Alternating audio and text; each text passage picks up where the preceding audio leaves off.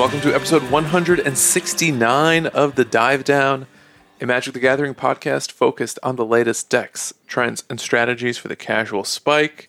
My name is Stanislav, coming at you live from Fort Worth, Texas, and with me in the room, sitting three, four feet in front of me. Oh yeah, I'm touching your foot. It's the one and only Shane Beeps. What's up, Stanislav? Shane, good to see you again. It's on. I mean, it's really good to see both of y'all. And like in full disclosure, I've seen you yesterday and today. It's Saturday. Yeah. So we've had two days of convention time, uh, SCG con time, and it's been nice to catch up. You know, it's I felt so. I feel so far away from y'all, even though I see you every week. So it's nice. It's nice to be face to face. also with us, the Godfather, sitting directly to my right. We're sharing a couch at long last. Love to sit with the one and only Dave Harburger. Hi, everybody. It's been two great days of me just getting trounced all over the place by lovely listeners and other people here in the Fort Worth area, and also enjoying some wonderful outdoor time at the Fort Worth Arts Festival. That's right. Let me hear you, Fort Worth Art Art Festival. Woo! Woo! Stan, I love how you completely ignored my like slightly emotional, great to see you guys. And you're just like, let's move on to Dave. Yeah, I like that too.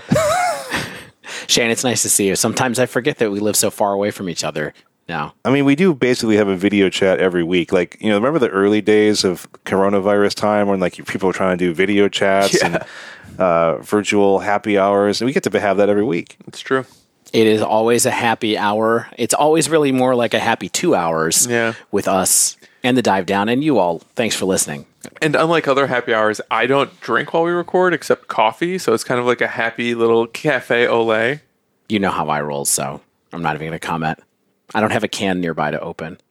On this week's episode, we are going to go over our free preview from Wizards of the Coast. We got a Streets of New Capenna spoiler card. We're excited to talk about it, break it down, consider some of its applications, and decide whether or not it's playable in our favorite formats. We're also going to talk about some of the other spoilers that we've seen so far from Streets of New Capenna, cards that have jumped out to us. It won't be an exhaustive discussion, but we're going to have fun together talking about cards and seeing if being in the same room will keep tempers down. and then finally, we'll wrap up with a little recap of our experience here at SCG Con Dallas what we played, what we beat, what we lost to, and some of the friends we made on the convention hall floor. And the meat, the meals we had, the meats we had. I was going to say, but I mean meals We should talk about the meats. and the meals, the meaty meals. But first, let's housekeep. Shout out to the newest patrons to join the Dive Down Nation. We got Cameron S., Andrew, with no last name or last initial. Just the Andrew. We got the Andrew. We got the Andrew. Wow. The Er Andrew. Yeah, more Andrew than Andrew WK. This Andrew. wow. And last but not least, we also got Sean G. Thank you, thank you, thank you to all of you for joining. If you'd like to support the show, you can find us over at patreon.com slash the dive down. You can also support us while playing Magic with a Mana Trader subscription with promo code the dive down 2022. Get 15% off your first two months of renting Magic Online cards in Mana Traders. It's the best way to prepare for SCG cons and other paper events because you can play with all the cards in any format, even Penny Dreadful. With a free Mana Traders account, I'm sure you could play any Penny Dreadful deck you wanted. Those Penny Dreadful queues were popping here at SCG Con. Not really, actually, but Pauper was. Pauper was For what it's worth, I think and- Pauper was more popular than Standard. God, Let's not talk about standard. We don't talk about standard. Yeah, let's just let's talk about that briefly because like it was weird how little people were playing Standard. Like maybe it's maybe it's not. I don't know, but for scale, everybody, most of the modern events seem to have between 40, 60, 80. This is outside, these are the side events. Yeah. Kind of number of people. I think the standard one that I saw had 24. That's the biggest one you saw. I think so. Our Pioneer one this afternoon had like 48, Mm-hmm. and that was the so that was the afternoon Pioneer, and yeah, so Standard is not what people are playing in paper, at least here. So We don't talk about standard. I mean, No, we don't. no. So Lin, I know you play Magic. Get, get at us. Lin-Manuel Miranda sponsor our podcast. Wh- I would love that. And also cast us in your next film. yeah, I mean the McElroy's gotten trolls too. That's right. Why not the dive down over at In the Heights too? Much anticipated. I can't wait for the the sequel. There's one last way that you can support the show, and that's with Barrister and Mann. Whenever I, I'm traveling again, and I remember how last time I traveled, I was like, I just want my Barrister and Mann products. I don't have them, and I'm sad about it. There's something with the water here in Dallas. There's something in the water in Fort Worth where my hair on my face is so puffy. Is it puffier than usual? Puffy, my eyebrows are tentacly, and I have nothing to tame them. I left my beard oil and eyebrow oil at home. Barrister Mann, please FedEx me a bottle tomorrow morning so I can oil down before I get on my flight home. overnight. So yeah, um, the Barrister Mann. If you're not aware, if it's the first time you're listening to us for some reason, uh, it's you can get soaps, shaving soaps, fragrances. What else is there? Uh, aftershave balms, aftershave lotions. I don't know if those are the same thing or not, but all the products. What what I like most about the products is that they are seasonal that they come in cycles that stuff sort of gets reprinted from that from the vaults it's you know there's always the stuff that's always there to be purchased and then special stuff comes out and people get excited about it the what's the newest one it's the the what's it's Yeah. behold the, doc- what's it's The Dr. Seuss inspired. yeah it's behold the what's it's right it's Um, my f- least favorite Ben Stiller movie. I'm looking. I'm looking forward to uh, maybe getting a sample or purchasing some of that. So, if you're interested in that, if you have a person or yourself that you think would like products like that, I mean, there is stuff for uh, any home. Go over to Barrister and Mann M A double N. Use the purchase coupon code the Dive Down 2022. All one word. We know a lot of you out there have used it. Uh, we appreciate that. Will appreciates it, um, and we appreciate all of you all listening to this. And any way you want to support us, we're thankful. All right, let's get to one of the most exciting moments in the history of us making this show. We got a free preview from Wizards of the Coast from the newest set, Streets of New Capenna. It's card number 52.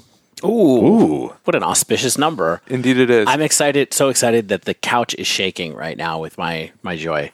Stan, who's gonna? Are you gonna do the honors of reading it? I think that I am willing to let you Yeah, do I, that. I feel like you've worked the hardest for this, Stanislav.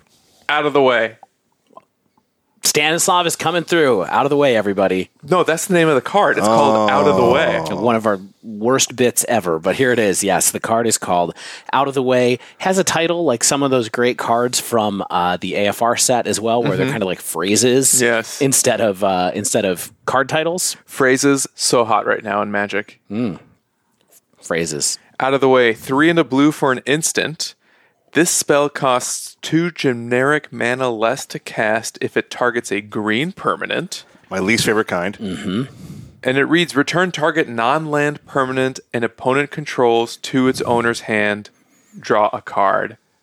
And the flavor text is You bore me. Do you think that this is Blake subtweeting us by telling because with that flavor text because we asked so many times for a, a preview card and he was funny like fine you bore me here it is I hope not. I hope that's not the case. I will say, if you're listening to the show, chances are you may have seen this card already spoiled. It was spoiled by us officially on Monday.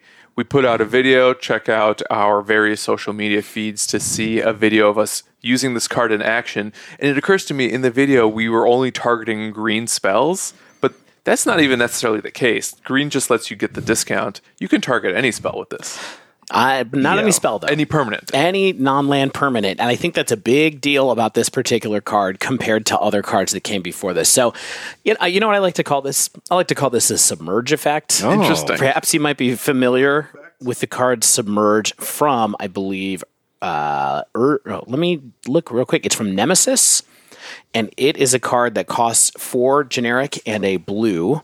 It's an instant, and it says if an opponent controls a forest and you control an island, you may play Submerge without paying its mana cost. And this says put target creature on top of its owner's library. Mm-hmm. This is a card that sees play in Legacy in different at different times Yep. it gets free. It doesn't draw a card, but there's been many cards that do things like this ever since I believe Submerge was basically the first one that was this kind of blue on green bounce hate kind of card. Right. But this is a little more universal. Well, this you can also use Submerge to target anything. It's just the freeness of it. Correct. The cost reduction is from green. Yeah, what are the closest things we found? Like an Into the Roil and like the clone card of that. So into the Roil would be your and uh, blink of an eye Yeah. would be your kind of current design era of magic versions of this card, except those ones use kicker to be able to add the tr- the card drawing ability, where this one always has the card drawing ability on it. Um, but the way it's templated is that you know this is essentially supposed to be a blue versus green sideboard card of some kind or another because you don't really want to pay four for this. I guess you might, Yeah. but you really you really don't want to, right? Yeah, so this is a classic color hoser effect. We often see cycles of these, especially in contemporary sets. I mean, I guess those, those go way back, color hosers, right? Well, they As go back, back to as Nemesis, to at least. Nemesis Yeah, with, and- with Submerge, and there's been many between here and Even there in as well. alpha and beta, there was like what, like destroy all islands and things like that. Sure. Destroy all planes. Tsunami, they were land based hate. Yeah. Um, yeah, they weren't as close to this. Bouncing wasn't quite as as much of an effect in the early in alpha beta. I mean, unsummon was there, but Sure. So let's talk about the actual power level of this card because I feel like in modern, I doubt that this is like a, a modern playable card. why though?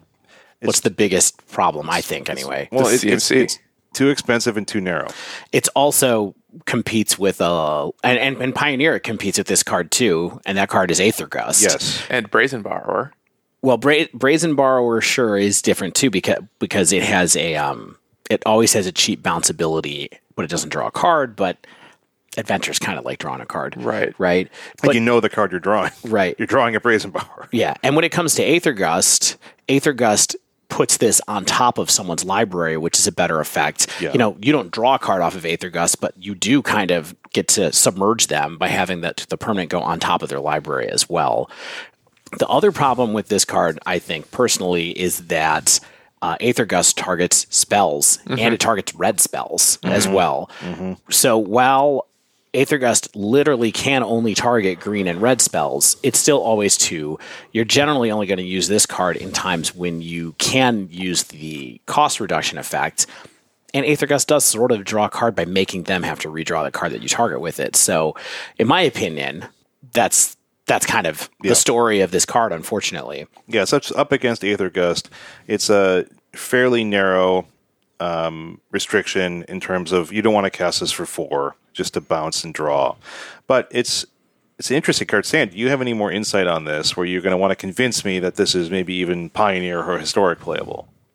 The thing about cards like this, where it costs one and then it has a cost reduction effect, we see cards like this see play in modern Cascade decks because you want to be able to have interaction that doesn't nonbo with your Cascade spells. And to Dave's point, you know, something like this competes with Brazen Borrower in that case, or mm-hmm. or Dead and Gone is another card in that space that lets you have cheap interaction, even though the CMC is pretty pretty high. How much does the bounce mode of Dead and Gone cost? It costs three. It's two generic and a Red, and a red, and that's gone. and it's any target. Correct. It's any any creature. creature. Yes. So this one does non-land permanents. Yes. which is maybe something worth keeping an eye on f- for that sense. Perhaps.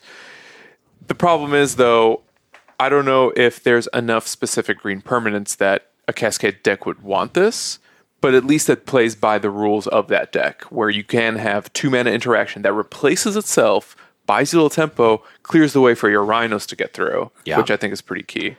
I mean, one of the issues with this card too is that in contemporary card design, there's so many mull drifters. And so lots of cards come down with an ETB effect. They're doing something. There's spells stapled on bodies. So if you're bouncing a creature back to in hand or something like that, then frequently you're just giving your opponent some value. You might have seen we did we were playing with creatures like that in our spoiler video. It was hilarious. I laughed. Yeah, they call it a bit. Oh, Oh, but yeah, I mean, I do think that that's kind of from my reading of this after thinking about this card for about a week. I think the bottom line really is maybe it goes into Cascade or another deck that's trying to abuse mana cost in the way that Cascade does by having it have a higher number in the upper right hand corner than what it actually costs you to use it. And maybe there's a meta game where you might have really, really wanted Aether Gusts or something, and you decide instead you'd rather have out of the way in a in a similar swap because you're trying to cascade. Maybe this is something you can look to if you're in a blue deck and you're really struggling to deal with Tarmogoyfs. Yeah. Yeah, why not? I mean, although, like you said, Brazen Borrower does a great job of that But too. why not eight Brazen Borrowers? Why not? Why not? not a Brazen Borrower that replaces itself? Eight Borrower is my favorite deck. So. Yeah. Well, I think we gave this card uh, its due. Uh, thanks a ton, Wizards, for thinking of us and getting us in, hopefully, in the spoiler family. And uh, it's been fun. Yeah. Thank you so much. We appreciate it. Yes, and we certainly appreciate all of the dive down listeners and fans that have joined us on this journey. We knew we've talked about this being a milestone that we had were working towards, and a lot of people would reach out to Wizards on our behalf. They would cite our names and sources in, in surveys. We never really condoned or asked for that behavior, but we appreciate it, and we know that we know it came from the heart. All right, with out of the way, out of the way. Let's talk about some of the other cards that have jumped out to us from the new set. We've got Scryfall sorted by mana value. Yeah. It is Saturday, April 9th at 6.08 p.m. Central Standard Time. And to the best of our knowledge, these are the cards that have been shared with the world that's so far. You know, we're in daylight time, by the way. Whatever. it's 6.08 p.m. So who wants to go first? Who's got a card that they think is interesting to talk about first? I'm looking at most of these for the first time. So bear with me. Can I throw out a weird one just to like whet our appetite? A little card that I don't think is good but is notable. Please. How about the series of common lands called Racer's Ring and Skybridge Towers and things like that? They enter the battlefield tapped. They are dual lands, and they have a four mana and tap activated ability to sack them and draw a card. I'm surprised you're calling them out. You think these can see play?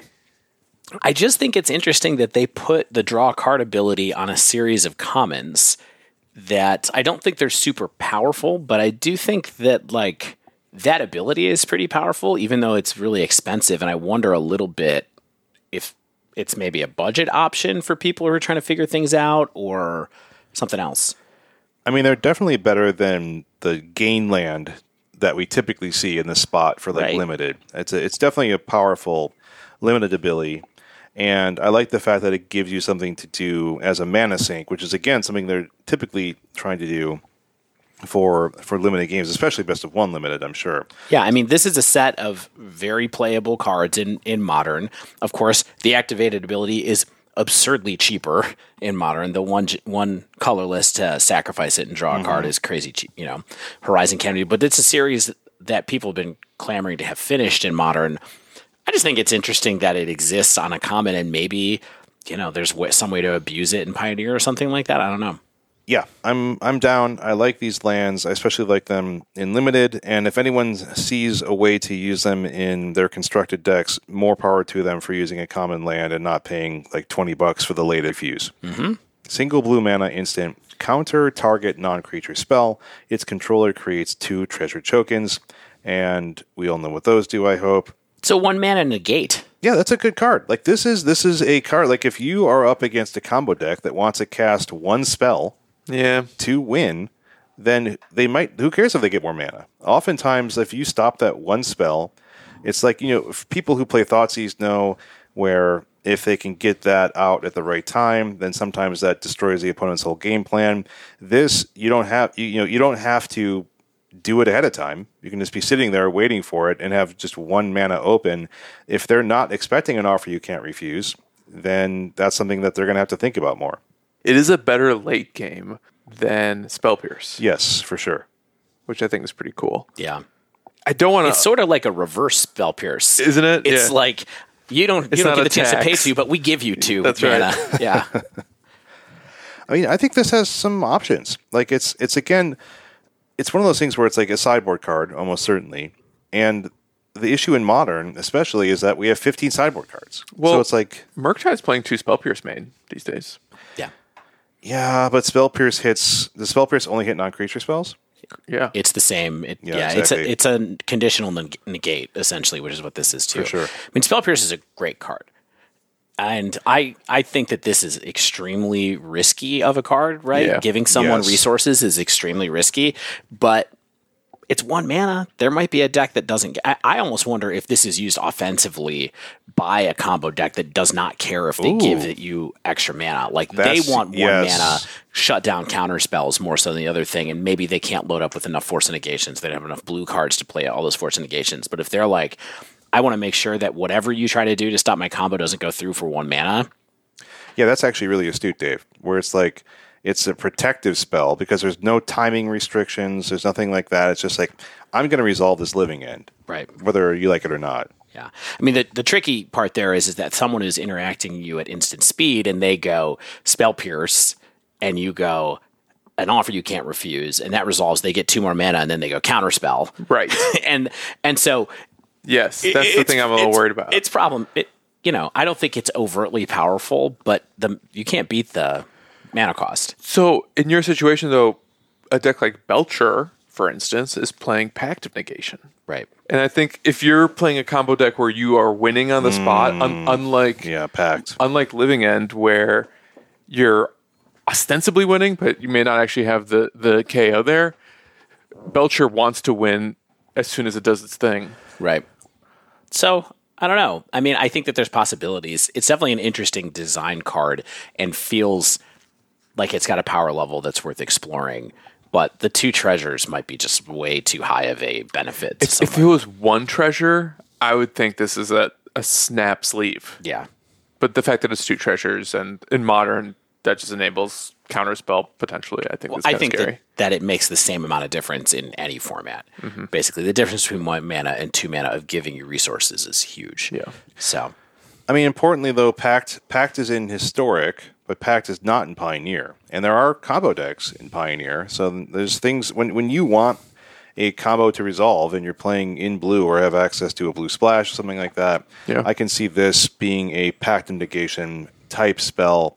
I can also see it being an anti combo spell potentially, and so I think this will see some play in formats that I find myself playing at some point. Yeah, I mean, the only thing I would mention here is that there is a little card called Swan Song Oh, that's a classic. that already exists in a number of these formats. And what Swan Song does is counter target enchantment, instant, or sorcery, and then you give them a creature. Now, A two-two. yeah, flying, flying. It flies. Rated it. four out of five stars on Gatherer. Oh yeah, we love the uh, the community ratings on Gatherer. Not ninety five votes since Theros original Theros came out all, a slim ten years ago. Um, I, you know, if you compare it to a comp like that, having less target restriction certainly makes an offer you can't refuse better. But you know, it's not like Swan Song sees a lot of play, and the what your opponent gets in exchange is much much worse in Swan Song than it is in an offer you can't refuse. So I think if you look at comps in the formats, it doesn't look good for an offer you can't refuse. But I still think it's an interesting card to consider. All right. Anything else that was catching your eye from the more recent set of spoilers? I would love to talk about Strangle. Okay. Single red sorcery.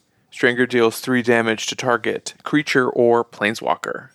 When I read this, I thought it said player or planeswalker, and I was like, "Oh, it's just you know another lava spike." Yeah. Unfortunately, that's not the case. I was gonna say that card would be a slam dunk because people would just be loading that up that for would, sure. That that would just be potentially replace skewer or something like that. Well, I don't know about in modern for sure, but it would certainly make something like a Pioneer Burn deck have Oh, yeah. one more one mana three damage spell would be sorely appreciated in in that particular deck. I do think that in Pioneer this card might be appreciated as well in a way. I think it exerts a little bit of unfortunate pressure on the Pioneer format. That's kind of too bad. Where I think people were getting kind of friendly with the idea that three toughness creatures mm-hmm. were pretty. That was kind of like the floor. We're low resilient. Yeah, and Yep. like, okay, if you want to outpace red removal, you play three, and that's like how everybody evaluates creatures Yeah, in Pioneer. good point. This change it moves that goalpost, so mm-hmm. to speak. Yeah. I didn't think about that, but you're right. That's a pretty fundamental shift in mm-hmm. the, the toughness required to survive red removal at one. The thing I can't quite tell is whether or not you can play any copies of this in your main deck in your red spell. Probably not. Because it, because it doesn't do anything if they're not playing creatures. And against planeswalkers, it's like at that point, do you really want this rotting in your hand for like three or four turns? Is like you wait for them to play a planeswalker down or something and, like and, that? and it's likely not even killing that walker. No. it- like it kills Wandering Emperor. Does it kill Shaito? Kaito? Kaito? Kaito Shizuki? Nah, I mean, you plus it usually. Okay. I don't think that. I mean, it's not like Strangle's not going to get played in Modern. I don't know if Kaito's going to get played in Pioneer. So I don't know if these are going to appear in the same zone anyway. But it'll hurt. Like, um, I'm so out of. T- I'm a little bit out of touch with Pioneer. Is is Teferi banned in Pioneer? It Three is. three is. Teferi three is yeah. Okay, so that, that's what I thought. But there's some of those that I think still make it worth potentially considering this in a main deck. Now, I, does this go in a burn deck? I don't think so. I think it kind of goes in a more mid-rangey red deck where creature removal is more premium to you, where maybe you're out of slots from Blood Chief's Thirst and you and Fatal Push, and you want even more removal. Yeah. yeah. Yeah, like I've been playing a lot of. I played uh, only Rakdos mid range and Pioneer this weekend, and I can see an option where, depending on the amount of creatures, the toughness of those creatures, like where you could have a couple of these in your sideboard, where like I need to be tagging uh, three toughness creatures that might be out of fatal push range or just want more fatal push type effects, and I can see that being valuable in the Rakdos mid range style as well Yeah. or like a Jeskai control, or blue red control, or Arc Light Phoenix, where they, post cyborg you want to shore up your weaker matchups, and so I think it's it's definitely a, a great piece to add to the kit of parts of historic, uh, pioneer, things like that. Can we talk about another weird one mana spell? Grisly Sigil. Yeah, this is a weird spell. Okay. So this costs a single black.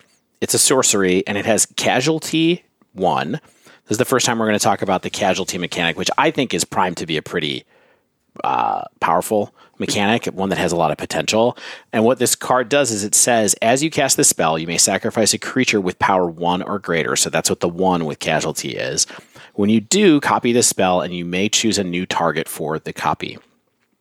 Then it says choose target creature or planeswalker. If it was dealt non combat damage this turn, Grisly Sigil deals three damage to it and you gain three life. Otherwise, Grisly Sigil deals one damage to it and you gain one life. Okay. Yeah. This card is weird. It's, really weird. Really weird. So it's black burn drain, basically, that targets creatures and planeswalkers. So you can use it as a removal spell, essentially. And the thing that's interesting about it, I think, is if you look, these kind of effects are not generally constructed playable, but I'm taking a look at it because it's one mana. And because you can use this in something if you're generating a lot of tokens where you Grisly Sigil, the first copy does one damage and you gain one life, and then the second copy does the three damage and one life because you already did damage to the the same creature. Mm-hmm. So for one mana, if you're playing a deck that enables this somehow with things you want to sacrifice, for example, or tokens or things like that, red black anvil, that kind of stuff. Now that deck has a lot of options for removal already. Mm-hmm. You can do a little bit of creature kill and life gain, which can be helpful. Yeah, cards like this make me a little more interested in Bitter Blossom. Mm-hmm. For modern anyway. Yeah. It's interesting. yeah. I mean, I think Oni Cult Anvil is plenty good enough in, in modern potentially as well. Sure. And the Wombo combo here is either you lava dart a couple of things and then you double hit them with Grisly Grisly Sigil so that you are really doing it by getting a two for one off of this essentially. Or there's combat damage and blocking, which doesn't happen that much in modern, but can happen in Pioneer, and then you're cleaning up the board afterwards with Grisly Sigil. Yeah, so that's one of the things that actually makes me nervous about a card like this is that either A, it forces you to spend two cards to answer one of your opponent's cards. Right. Or B, you're spending a card to kill a creature that you had to, you know, attack into and it's not even an instant, so you can't use it off blocks. Right. I think it's a little awkward. If it was an instant, I actually think it would be a bit stronger. I think if it was an instant, it might be too good. as a sorcery, I'm I'm a little more reticent. Yeah. And, and the card that actually makes me think of the most is a card from Neon Dynasty. Very different effect, but it's you are already dead, which is if a creature is dealt damage, you kill it, Right. and it lets you draw a card, Right. And that's a one mana instant, Right. And sometimes I wonder whether or not you would rather play something like that in the role of this. Maybe. In constructed. Yeah, which you Since would that never actually kills a creature and a cantrip. and you would never play it in constructed anyway, so maybe Exactly. maybe it's just not worth talking about in that sense. But I still thought it was interesting, and it gives us an intro to casualty. Speaking of casualties, mm-hmm. let's talk about Unlucky Witness. Uh-huh. At red, single red, creature, human citizen, dive down citizen. When Unlucky Witness dies, exile the top two cards of your library until your next end step, which would be the end step. You may play one of those cards. So this gets us a light up the stage type effect. It's play, not cast, and I just think this slots right into red black sack decks that we're seeing thriving and growing and shifting over the past few weeks. One of the other things I really like about this card is that it's templated until your next end step. So you can chump block Yes. and then get cards off of that Right. that you can actually play next turn. Yeah, so you really want to have it die on your opponent's turn so that you, whatever method you use to kill it, you get to untap, get your mana back, and Potentially, Go from there. I, I I like Shane's point though. It can be good on either turn because if you're sacking it yourself with your own thing, then you might be able to get the value immediately, or you can get the value after you've drawn a card and you've essentially drawn three cards for the turn. Yeah, I mean, like in these experimental synthesizer decks, these Oni Cult Anvil decks, there's there's already a good amount of ways to be seeing a lot of cards out of your deck and getting spell selection and getting card advantage. And I think that this just makes total sense in those style of decks. We've seen how annoying a card like Stitcher's Supplier can be, where, like you said, Stan, you it, it it makes chump blocking, it makes attacking into it kind of annoying where you're like, do I really want to enable their strategy by letting them block with this card? And do I want them to start filling their graveyard with stuff they might be able to cast back? And I think this does something similar where you might be able to get some chip damage in because they don't want to block it. You might be able to stymie their attacks early on because they don't want to get that kind of card advantage. So I think that this will be seeing some play, probably more in like the pioneer and historic end of things because the. I mean, the Rakdos sack deck is still kind of a thing in modern. I'm curious to see how it continues to develop, but the loss of Lurrus really did hurt that deck. yeah. I will say, when I first read this card, I didn't realize that it said you may play one of those cards, mm. Which I think makes it significantly less good. Fifty percent worse. Yeah, oh, maybe more so, but uh, it. So I think it put, makes it a little bit harder to determine if you want this to be one of your sacrifice targets in those decks or not. Maybe, maybe not. I think it's tough to say at this point because you know, for example, synthesizer draws you two cards. No, it says uh, yeah, it, it does draw you two cards over the course of its you know existence. Like so, like when it ETBs, you exile and can and may play it, and then when it leaves, you can do the same thing. Right. So, yeah, I mean, I don't think this is like uh, a lights out amazing card. I do think that's just like anything that's one and gets you card advantage, and it's a creature. Yeah. it's not just a random little artifact. Like this has a lot of little incidental value. I totally agree. Just a little less powerful than I thought when I first read it. So make sure you keep that in mind when you're thinking about it. Stan, anything you're thinking about? Stan, let's have a little chat about a little chat. Oh Okay. You wrote about this card, Stanislav, didn't you? well, it was one of the only cards I was given to write about. Yeah. So what did you what did you say in your Polygon article, and how can we tell you how wrong you were? I, I said I put down the gauntlet. I immediately said this is the best blue card in the set. Oh, perfect. Can we say what it does first? nah. Uh, a little chat. A single generic and a blue for an instant that has casualty one. Look at the top two cards of your library, put one into your hand and the other on the bottom of your library. So if you can sacrifice a one power creature to this, you get uh, C2 draw two, basic or C4 draw two, basically. yeah, Kinda. pretty good. Yeah. The weird thing about all these casualty cards is that they're going to be in Grixis colors because casualty is a maestro mechanic. And we have so we have these red black sack decks, but do we have any decks in blue that have sack fodder? And that is I think what's going to determine the playability of something like this in any format is whether or not you have like dinky blue things or, or, or dinky things in any color but access to blue that actually makes you want to sack something away. Be prepared for a litany of young pyromancer based decks that people are going to be brewing up, where it's like, can That's I can I Yeah. cast something to make casualty fodder, et cetera, et cetera. And I mean, if those dreams are real, I'm I'm there. Yeah. Yeah, that seems like a lot of fun to me. I mean, I, I do agree that there's going to be a lot of people trying to make Young Pyromancer work again, and maybe maybe it will. Or seasoned pyromancer. Old pyromancer. Seasoned, yeah, seasoned maybe. Let me tell you. Speaking of seasoned Pyromancer, I played a good amount against people who were playing a seasoned Pyromancer this weekend, and Spyro is back. That is a good card Yeah. again. He's been in the gym day in and day out. Never skips leg day. Definitely never skips ab day. as we can tell. Any other two drops y'all are interested in, or You're hovering over Gala greeters on your computer, Dave, and looking at me and mentioning two drops, and I I feel like you're inviting me to talk about why why this elf might be good. I mean, if you think it's good, I'd love to hear what you think. It's an elf. Here's the interaction with this card that I think is interesting. Well, let's read Shall the I read first. it first? Please. It's one in a green for a 1 1 elf druid, and it has Alliance. So it's the first time we're talking about alliance. What does alliance do? Whenever another creature enters the battlefield under your control, you get an effect. And the effect is going to be different on each alliance creature. Ah, okay. So it's just basically just a, just a, a different creature ETB. It's a triggered ability when on, another on crea- that creature. Correct, yeah. And in the case of Gala Greeters, you can choose one of three things that hasn't been chosen this turn. Mm-hmm. And one is put a 1 1 counter on Gala Greeters. Two is create a tapped treasure token, so Yeah. delayed land. And three is gain two life. Yeah.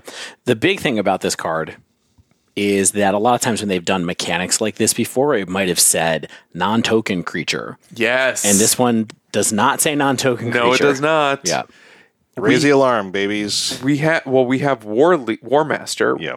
which is making tons of elves, sometimes even on your opponent's turn if you have a Coco or if you're able to activate Master. Imperious Perfect, So good. right? This plus Dwynen's Elite lets you get two of those alliance triggers because you get the Dwynen's Elite and the token. So yeah, I, I I think maybe this is something that elves decks can play with as a as a value engine in particular. Maybe out of the sideboard to deal with like burn decks because you want to gain a little bit of life. And eventually it turns into like a big threat if it's not removed on the spot.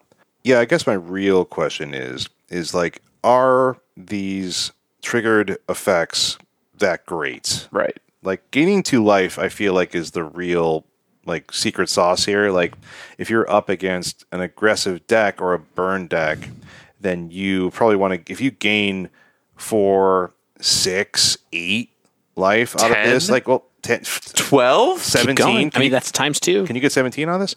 no. uh, you can get 16 or 18. So the real problem is, is like this would have to remain on the board for a length of time to allow you to do that. So because you can't choose the same mode twice. So even if you made three creatures, you can't choose gain two life three times. So in that, it, it is a lightning rod in mm-hmm. that sense. But do you want to play a two mana, one life lightning rod? I think it's all about the treasure tokens. Honestly, it's just ramp. They're tapped. I, I mean, They're tapped, but I mean, it just preps you to be able to play more cards on future turns. Like, Sure. I think the order many people are going to do here is treasure, gain life, put a counter on it if they get three triggers off in a turn. But the nice thing is you get to change it. right. It, it depends on the matchup, the board state, where you are in a game, and whether you even decide to put this in your 75.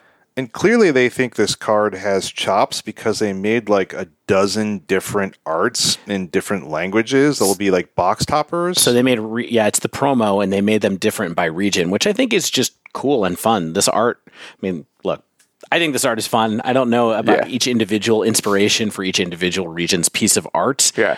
Uh, but p- more props to the Wizards, uh, you know, art department for being able to kind of nail down something, a fun way to celebrate something different about this set. I like the German ones the best. They have this fun, like cabaret style going on. They're on a microphone and stuff. Gala Begruber. A Gruser. yeah, that's a, that's the, That's an that's the S. S That's sets. two S's. Yeah, two S's. I thought they I thought they they got that out of the. So did I, but we don't know much about Yeah, German. We, we don't know much about German.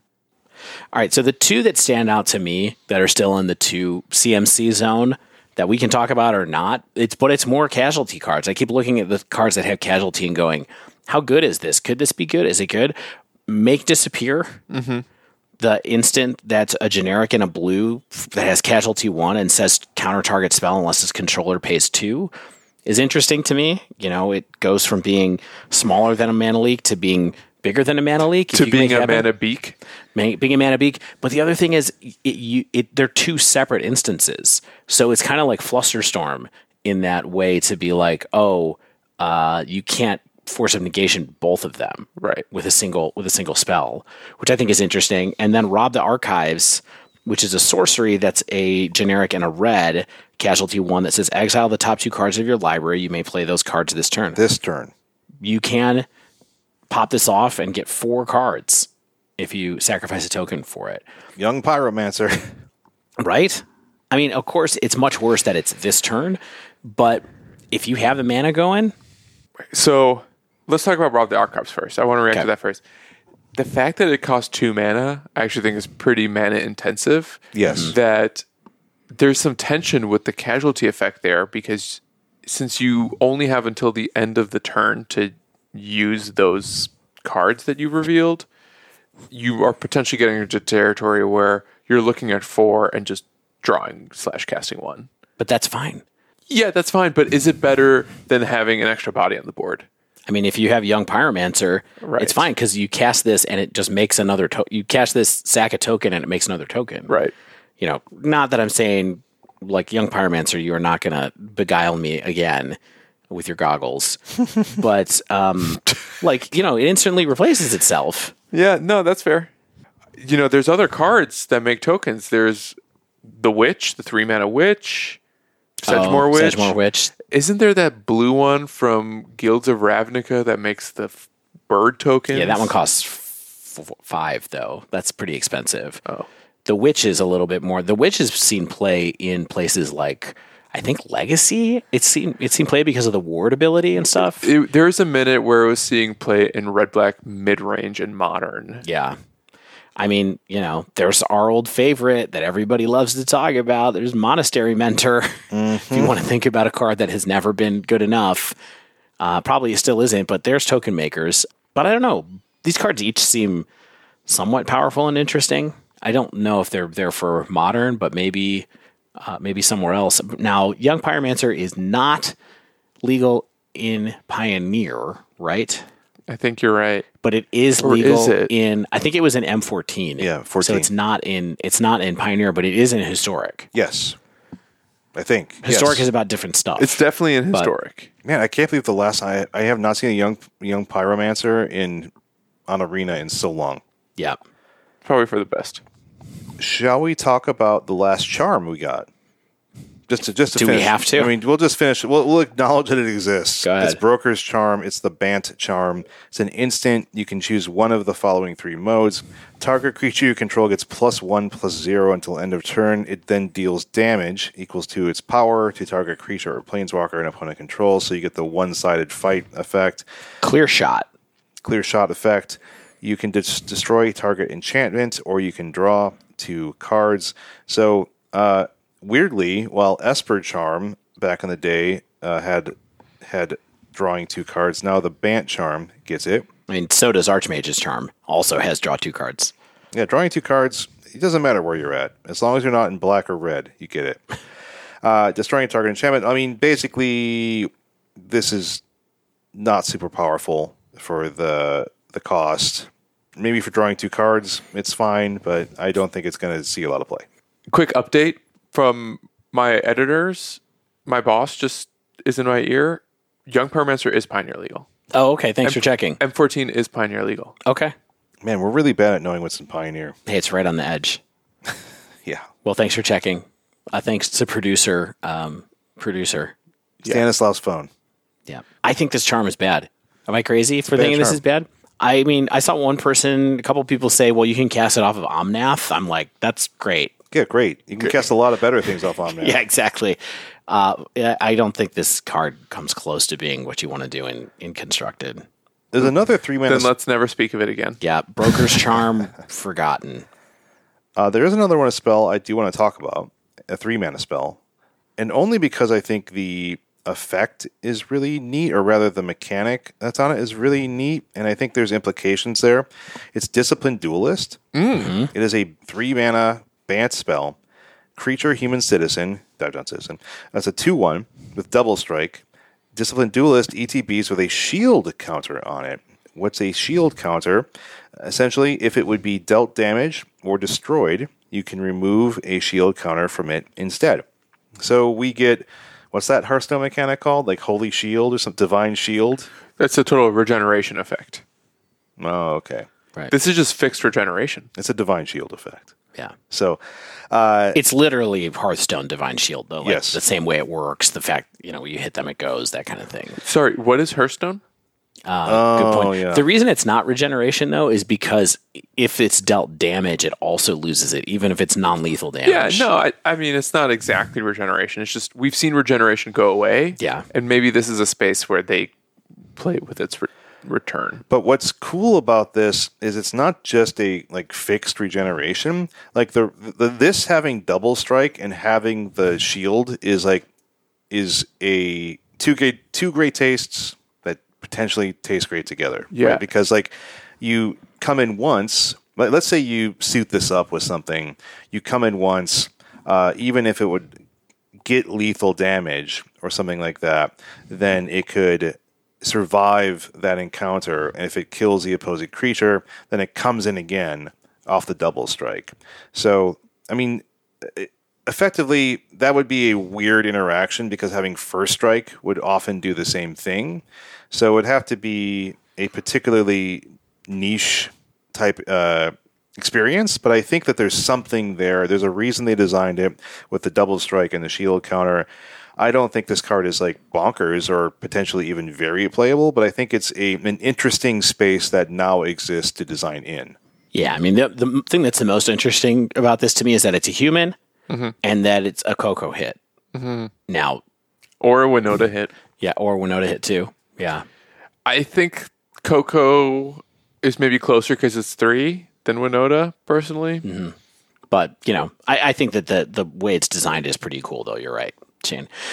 Can we talk about a weird card Please. just for a minute? Devilish Valet, two generic and a red for a 1 3 trample haste that has alliance. Whenever another creature enters the battlefield under your control, double Devilish Valet's power until end of turn. uh, so any other creature, if you storm off with a young pyromancer on the board, Right. or or seasoned pyromancer, you get three creatures. I mean, it's just like, so if it's two, Dragon fodder. four, eight, 16, 32. I mean, it's a little bit, it reminds me of that Pummeler card. yeah. Remember that Voltaic Voltaic Pummeler or whatever? Which is like cool. I mean, it's a cool card. I- This is like a total against the odds card. I mean, would you ever be like, I have Devilish Valet and Ornithopters and Memnites, and I'm just like dropping stuff. Oh my god!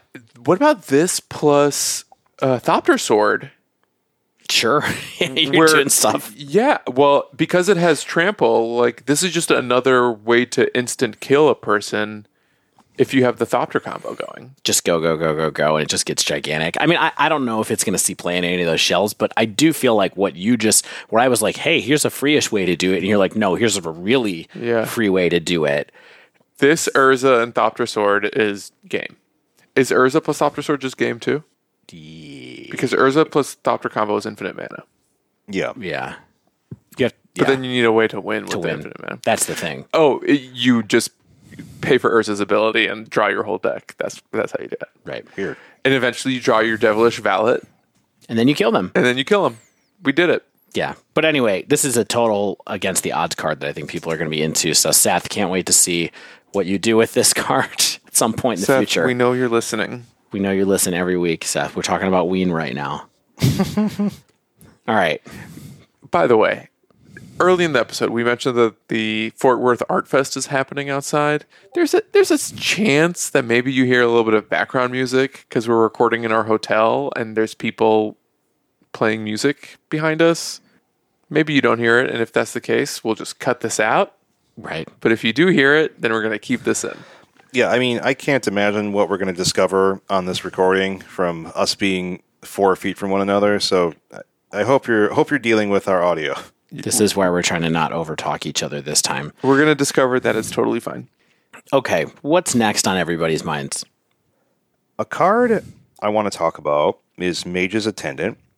It's two and a white for a cat rogue 3 2. When it ETBs, you create a 1 1 blue wizard creature token with one generic mana, sacrifice this creature, and if you do, you can tar- counter target non creature spell unless its opponent pays one. So this gets you vaguely, it gets you two bodies for three mana, gets you sacrifice fodder, and also gets you a sort of mausoleum wanderer type effect. It's not quite as good as mausoleum wanderer because that scales to the power of the wanderer, uh, but it, it is an interesting. It's an interesting ability to get two bodies. It gets you four power, and it gets you some way to interact with your opponent's spells. Maybe take them off their tempo or their game plan. So I don't think this is this is like slotting into any decks that I'm thinking of right now, but I think that this has some play in lower powered formats potentially, or it could just be an awesome Luminate card, either or. But I don't think I've seen anything like this in white, especially like a white card coming in and making a blue token that can then do like a mana tithe type thing. Yeah, this seems interesting to me too, Shane, with something like Soul Herder, Charming Prince, Ephemerate, being able to make a bunch of Bunch those of tokens. Yeah, just make a bunch of those those wizards in your white blinky deck. I mean, that's something. It is something. I just wanted to point it out. I thought it was uh, it was an interesting card. The art style is really wild. It's like really naturalist, but then like a, a cat rogue with like a saber behind her head. So it's a it's a wild one. Now you're an art critic? Yeah. Hmm. Well, we are at the Arts Festival. wow. Mona Lisa smiling over here. Exactly. All right. How about Evolving Door, which is an artifact, rare, two generic and a green. It has an activated ability that is one generic tap, sacrifice a creature, count the colors of the sacrificed creature, then search your library for a creature card that's exactly that many colors plus one. Okay. Exile that card, then shuffle. You may cast the exile card. Activate only as a sorcery. oh. okay. Okay. So when I started reading this card, Yes. I thought that it, this was a different thing because people have been talking about this on Twitter, and and they were like, "Oh, this is really cool," blah blah blah blah blah. But then at the end it says you may cast the card, and I was expecting it to say Right. put it into play. Yes. That's kind of an important thing for cards like this typically. I I don't know how you could make this that fun or fast unless it doesn't cheats at something into play. So I would say at us at the the dive down on Twitter if we're not understanding the hype around this. Yeah, my initial impression is also pretty bearish. I think it's overcorrected. Yeah, It's it's an overcorrected pod ultimately. got a lot of those floating around. And really the question is whether or not an overcorrected pod is still good enough. Right. And we've seen that not make the cut on that old card from Oh, You're talking about Vannifar? yeah, yeah, yeah, Vannifar. Like Vannifar ultimately didn't make the cut. I mean, I do have a 5-0 with Vannifar. I'm just saying. Pyre of. Heroes didn't make the cut. A little more surprised that one didn't do it too. This one to me is like, whoa, no. All right, as long as we're talking about three mana spells, I think we should talk about one of the new planeswalkers. It's Ob Nixilis, the adversary. One black, red for a three loyalty walker. It sort of has a static ability. It's casualty X. The copy isn't legendary and has starting loyalty X. So if you sack a creature If you sacrifice like a three power creature, you get another Ob Nixilis with another three loyalty.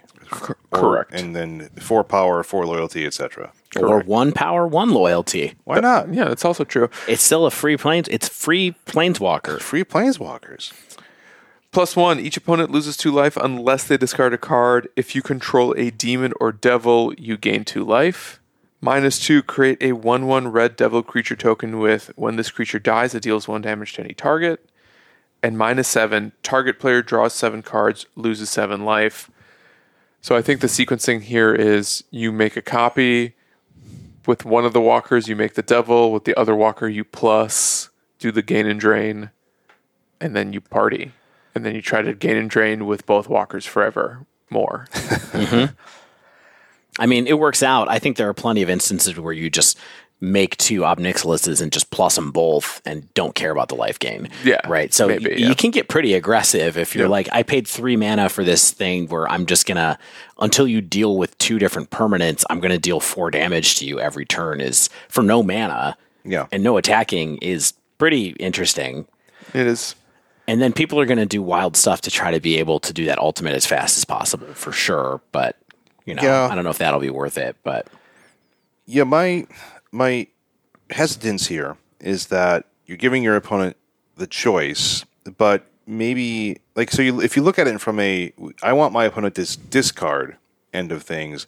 I don't think people are going to do that very often. I think that a card is often worth two life unless you've been Right. pressuring them. Yeah. Yeah. So I think that, like, let's say uh, in Rakdos midrange, which again I was playing this weekend in Pioneer, I look at this and I'm like, this isn't doing enough for my mana because like two life, I'm not killing them until like turn ten or something like that typically, and so they they're not going to be trying to shred their hand. But I like where you're coming from, where it's like if I'm in a, an aggressive deck and I can sacrifice one of my tiny or small sized creatures that I've been flooding the board with or trying to be aggressive with, then getting a card or two cards or four life out of them can be pretty significant. yeah.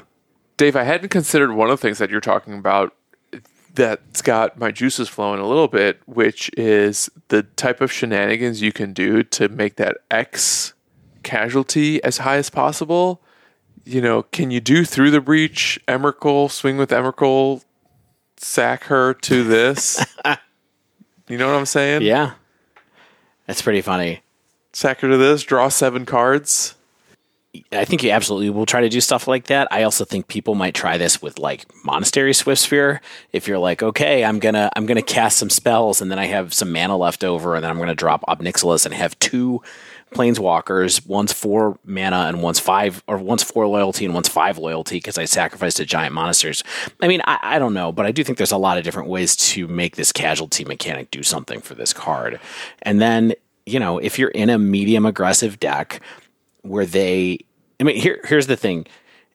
Do you remember that card? What was that card that you could discard cards or your opponent would or you could take damage or your opponent would draw cards? Do you remember that from Guilds of Ravnica that has flashback?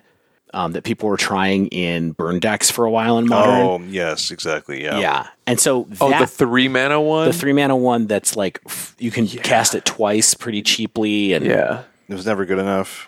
It was never quite good enough. Giving people choices is bad. giving people choices is bad, but this doesn't cost you any mana to give people choices and and they're threats when you do it over and over again for no mana. And so, yes, this is a punisher mechanic, but I think it's a lot better than that type of punisher mechanic, whatever that card is. And you know what? I still ran into that card in Pioneer every once in a while. It would- It would drive me crazy. I did just remember another token maker, which is the three mana Chandra that's got the zero ability to make an elemental token that you sacrifice at the end of the Doesn't it turn. make two? I think it does. Yeah. It makes two elemental tokens. Uh, so yeah, that can be really good too, just for fun. Uh, the only problem I have with this is that uh, Ob Nixilis has some real Zoot Suit Riot energy going Oh, on in one of these yeah. alt arts with that A real heavy- cherry poppin' daddy. yeah, you knew it. He's third wave ska, obviously, maybe fourth. Another card that some of these casualty spoilers have gotten me thinking about is Claim the Firstborn Ugh, that card. as another way to enable sack decks to make threaten spells as good as possible. You remember when people were really upset about Claim the Firstborn, including me, where it's just like, Yeah. oh god, this card's everywhere. I got Claim the Firstborn on Arena like two nights ago when I was playing Historic, and I was like, oh man, I did not miss that. Yeah. Scrap Heap Scrounger, Bloodsoak Champion. Yeah, I think Ooh, I think Bloodsoak there- Champion. I think there's something here for sack decks in general that are, might be getting like some nice upgrades. I think it's a lot of things for sack decks, and this set is just Yeah. depending on what type it is. Is it the turbo sack make a lot of little things like cat food token thing, or is it something more along the lines of what you're talking about, which is creatures with decent power returning from the graveyard, but a little bit bigger than the uh, Oni cult kind of thing? Yeah. All right, another three drop I want to briefly ask you all about is on Scryfall. It's translated as professional facebreaker. It's yeah. two in a red for a human warrior, two three with menace. Whenever one or more creatures you control deals combat damage to a player, make a treasure token. Man, they really love putting treasure tokens everywhere these days. If you sacrifice a treasure, well, you can sacrifice a treasure to exile a top card of your library, and you may play that card this turn. Uh, that's what that card is actually called. That's not the Scry Scryfall because there's an English version on Scryfall as well. It's called Professional Facebreaker. Awesome. I love it. Card's cool. I don't know where it lives. Yeah. I mean, here's the thing. There's a lot of treasure tokens out there these days. In this economy, you you're making treasure and using the treasure rather than if you have the mana, being able to play cards from the t- from your library seems pretty good because when that is the case, when you want to get fuel, you likely have enough access to mana where the treasure tokens can be superfluous. So then you're able to say, okay, well, I don't need the mana, I do need the cards to mm-hmm. use my lands. And so, again, this is not some breaking open the modern format type card, but I think it's a an interesting card that has the ability to to do something. Yeah, I mean, the menace actually helps out a lot on this card because even though it's got a kind of not great body for three mana, the menace makes it so that it has some evasion and you can get tricky and try to get damage in with it and play a pretty aggressive game with it on its own still. And it makes tokens on its own when you attack into it, attack with it. So if you can maintain that like lopsided creature matchup mm-hmm. and get it through, you get a treasure off of this on its own. So it does do all of the things that you want it to do by itself, which is kind of nice as well. Self-contained engine. but I think this is more pioneer-ish to me than it is modern-ish Oh, for for sure. what it's worth. as we're sort of approaching the end of cards that we wanted to talk about in this episode, I want to jump all the way ahead to the six mana slots. Mm. On the topic of self contained engines and overcorrected birthing pods, it's Vivien of the Hunt. Mm-hmm. Being On the on hunt. the hunt. Not of the hunt. She's on the hunt. Vivien is hunting for things. Yeah. Four green green for a four loyalty walker. Plus two, you may sack a creature. If you do, search your library for a creature with mana value equal to one plus the sacked creature's mana value. Put on the battlefield, shuffle. Plus one, mill five cards. Put any number of creature cards milled this way into your hand. That's pretty good. That's really good. And then finally, minus one, create a 4 4 green rhino warrior creature token. No ultimate here, but you make a rhino, a 4 4 that's probably going to do a pretty good job of protecting Vivien. And then on the very next turn, you can start a slow chain of you sack the rhino, get a one drop. Eventually, you can sack the one drop, get a two drop, blah, blah, blah, blah, blah. That doesn't seem like the best line of play, perhaps, but the plus one to like maybe draw five cards yeah. seems really interesting. This card is really expensive though. Yeah. Six mana. Who cares That's though? I mean, yeah. What is mana? You know, I think it depends on what kind of deck you're playing because if you are doing something that's rampy, you know, mm-hmm. and then you have mana birds that you can sacrifice to her plus when you're done with it, you can start a chain that way that goes from one to two. And then, you know, the thing that keeps this from being abused is that there aren't a lot of ways to have a planeswalker activate more than once in a turn. And so you can't do the like Vannifar, speaking of Vannifar and Birthing Pod, you can't do the Vannifar thing where it was like, okay, I'm going to sacrifice a one drop and then I'm going to go get Corridor Monitor and then I'm going to untap Vannifar and then I'm going to use that to go get a three drop that untaps and then you work your way up the chain. There's, I don't know what the infinite combo might be here or the, the kill combo might be, but the abilities of this planeswalker are really powerful. It's been a while since we've seen a six mana planeswalker get too much play in modern in particular, but there could be something going on here. I, Doesn't have to be modern. yeah, it could be a powerhouse in standard for what it's worth. I think this one, but um, it's really good. Speaking of potential powerhouse planeswalkers in standard and maybe a little bit more, uh, just briefly want to touch on Elspeth Resplendent. Mostly because I want to talk about how fabulous the art is for these. I think I think these it's fun. These are really good. Like, yeah, it's like a flapper Elspeth, sort There's- of. Yeah, there's like a flapper one, and then there's like a Queen of Industry kind of like 30s deco one, and it, it's good. I mean, yeah, these are great. Uh, the Elspeth is three white, white, five loyalty. You can. It's it's this, she reminds me a little bit of like Elspeth's Knight Errant in that she's creature based, and those abilities are the plus is choose up to one target creature. You can put a one one counter and a counter and a counter from among flying, first strike, lifelink, and vigil- or vigilance on it. The minus is a minus three. Look at the top seven cards of your library. You may put a you may put a permanent card with mana value three or less from among them onto the battlefield with a shield counter on it, and you put the cards in the bottom of your library in a random order. Then the minus seven, which you get to in two turns, or I guess three. You create five three three white angel creature tokens with flying. So this is sort of in a tough spot where it's not going to go in an aggressive white deck mm-hmm. because the CMC, the mana value, excuse me, is so high. But if you have a mid-range deck that is in white, like Selesnya or something like that, and this is your top end, this is going to close the game out. Like you're blocking with it, you're minus, you're plussing it on when you can, you're minusing it to get cards out of your uh, library. If you can ultimate it, it's going to close the game really quickly. It is five mana. Yeah. That's how you can play it in Pioneer Yeah, or maybe Standard. Let me tell you how you can play it in Modern. please. Uh, Heliod combo can she can search up either Spike Feeder or Heliod with her minus. And then if you want to play a value game, you can do the pluses. You can add a counter to get some stuff started with her Adding a with counter her is plus good, one, yeah. which is good too. But the big thing here is it's something that adds counters and also lets you dig seven cards for either of your combo pieces if you're in a in a spot. Yeah, will it will it go in those decks? Nope. Eh, probably not. But I think it's a it's a cool Elspeth design. I like going back to the you know Elspeth has never she's always made creatures or sort of been creature interactive in a lot of ways. But I like this self contained engine type model, uh, and uh, she looks great. So welcome back, Elspeth. Cut your losses. Should we cut our losses right here? The uh, fo- four blue blue casualty two target player mills half their library rounded down. I feel like this is one of those ones that like half sounds like a, a ton, but when you're casting it for six mana, it doesn't even matter. Yeah, this card is. I mean, and also to really make it go to get seventy five percent of someone's deck away, you have to have a creature, and Mill doesn't have creatures. Yeah, it has besides the crabs. crabs. Right, but it doesn't have power. Nope. It has toughness. Yep. So yeah, Casualties power. it's an impressive sounding text line, but I think it's probably not worth thinking about. Do you guys want to get out of here and talk about Dallas? Yep. Yeah. There's going to be more cards to talk about from New Capenna, of course.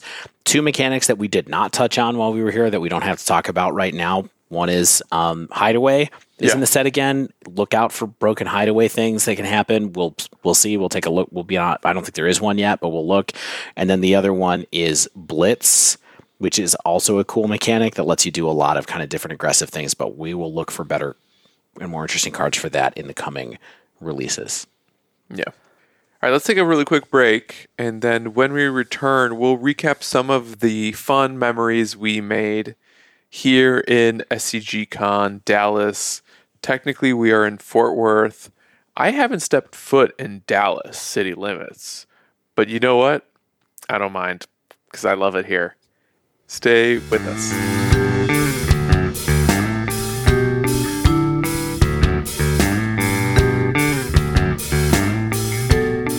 And we're back. I just had a delicious oats and granola bar, I didn't think you were going to eat the whole thing. courtesy of Shane. If it wasn't that big, what did you think I was going to do? Well, we're going out to dinner after this. I thought you just needed a little pick me up. Eating that bar is going to let me eat more food at dinner. That's a good That- point. I, I'm getting warmed up. So let's talk about SCG Dallas. Yeah. we did one of my absolute favorite things, which is we brought our microphones to the tournament floor. Although we didn't interview any other attendees as we did during, during the Vegas episode, we did get a chance to sit down, you and I, Shane, Yes. and chat a little bit about what we saw and experienced on Friday mm-hmm. and what we were getting prepared to do on Saturday, Today. today. Well, we don't know when the listeners will be listening. That's a good point. So let's just take a break to check in with our past selves, see what our bright eyed, optimistic versions were thinking about on Saturday morning. And then we're going to come back, and Dave will join us, and we'll recap the uh, basically the whole weekend. Yeah. So. So Stanislav, Shane, we're we out here. We're technically in Fort Worth. All the Dallas signage is really starting to tick me off. Dallas is like 40 miles away. You know it's the it's the broader metropolitan area. Yeah. But when I, I did, it was a 35 minute cab ride from the airport to here, so I felt a little bit duped. Did you? Yeah. We arrived yesterday. It is currently Saturday morning. It is about 9:25 a.m. Yes. We've lost David. Well, we haven't. lo- We, we, I mean, we haven't lost him. We know where he is. He's just not with us. Allegedly, he's playing in the nine o'clock main event. No, it's a modern. It's just a side event modern challenge. Apparently, he's playing in the 9 a.m. Modern Challenge. Yeah. Good to know. So yeah, he's doing the side event. We're waiting till the 10 a.m. Pioneer That's right. side event. We're, we're the Pioneer boys now. this will be my first time playing Paper Pioneer against other people since Ever.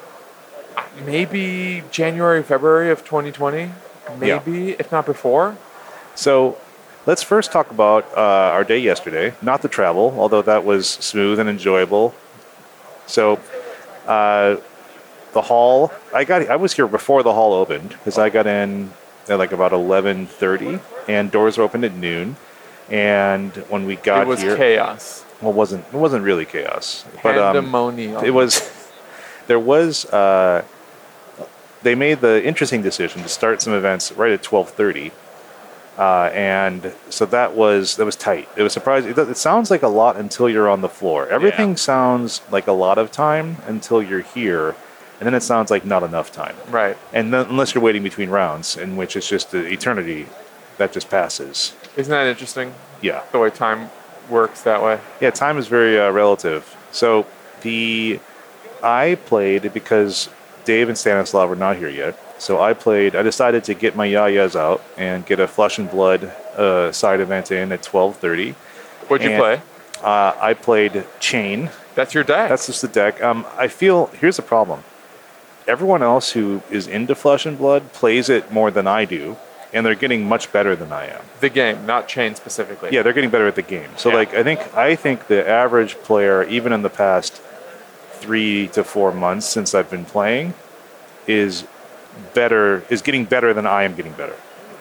And I wonder if part of that's because there's no real online client that allows you to practice. Yeah. So it really benefits the people who have the time and resources to get out to their shops to play Fab in Yeah. person as often as possible. I think a lot of people they do- they do play on Tabletop Simulator, which is effectively sponsor. It's not sponsored, but it's a, it's effectively a okay with Legend Story Studios. That there's the Tabletop Simulator event, and people module rather, and people will play online armories and events either by, by webcam or sometimes even through TTS. And so I think a lot of people who are more dedicated are doing a lot of those webcam events, are doing a lot of those TTS events, which makes you appreciate somehow Magic the Gathering online because of the fact that you have built in stakes, a built in client that is cheat proof, error proof, well, uh, error proof beyond bugs. Sure. So tabletop simulator, as I understand it, it's not a rules engine. It's just a know, it's just canvas. literally, it's just a canvas, yeah. And it's interesting to hear you say that they that the publisher essentially condones use of TTS because people who play on TTS they just have every card. Essentially, yeah. So you're like you can't you can't really win anything through playing with fake cards Okay. effectively. So anyway, long story short, no one wants to hear about Flesh and Blood first thing on this podcast, but I did a side event. Didn't do great, but the caliber of players I played against felt pretty good. I went one and two. Did you learn? That's the important thing. You gotta Isn't take it? something away. I did learn. Okay, good. Because I played. It's just like in Ma- Magic, where you you play against a matchup that you haven't played a lot against, and you're just like, I think I know what this does. I think I have an idea of how this matchup plays out, but I didn't really. And so I walked away from that game having a greater understanding of that matchup. That's important.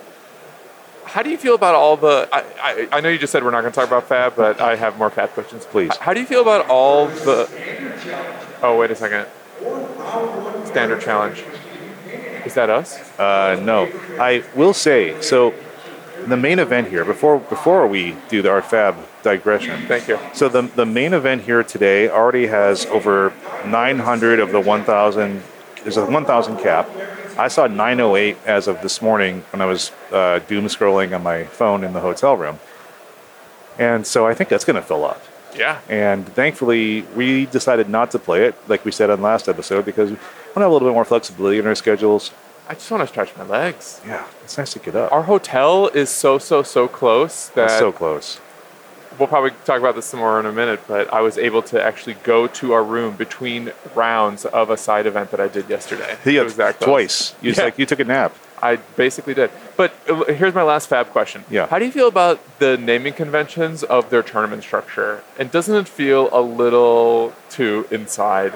The culling, the armory, the Saskatchewan. Yeah, I'm. Yeah, it's funny. Uh, it's.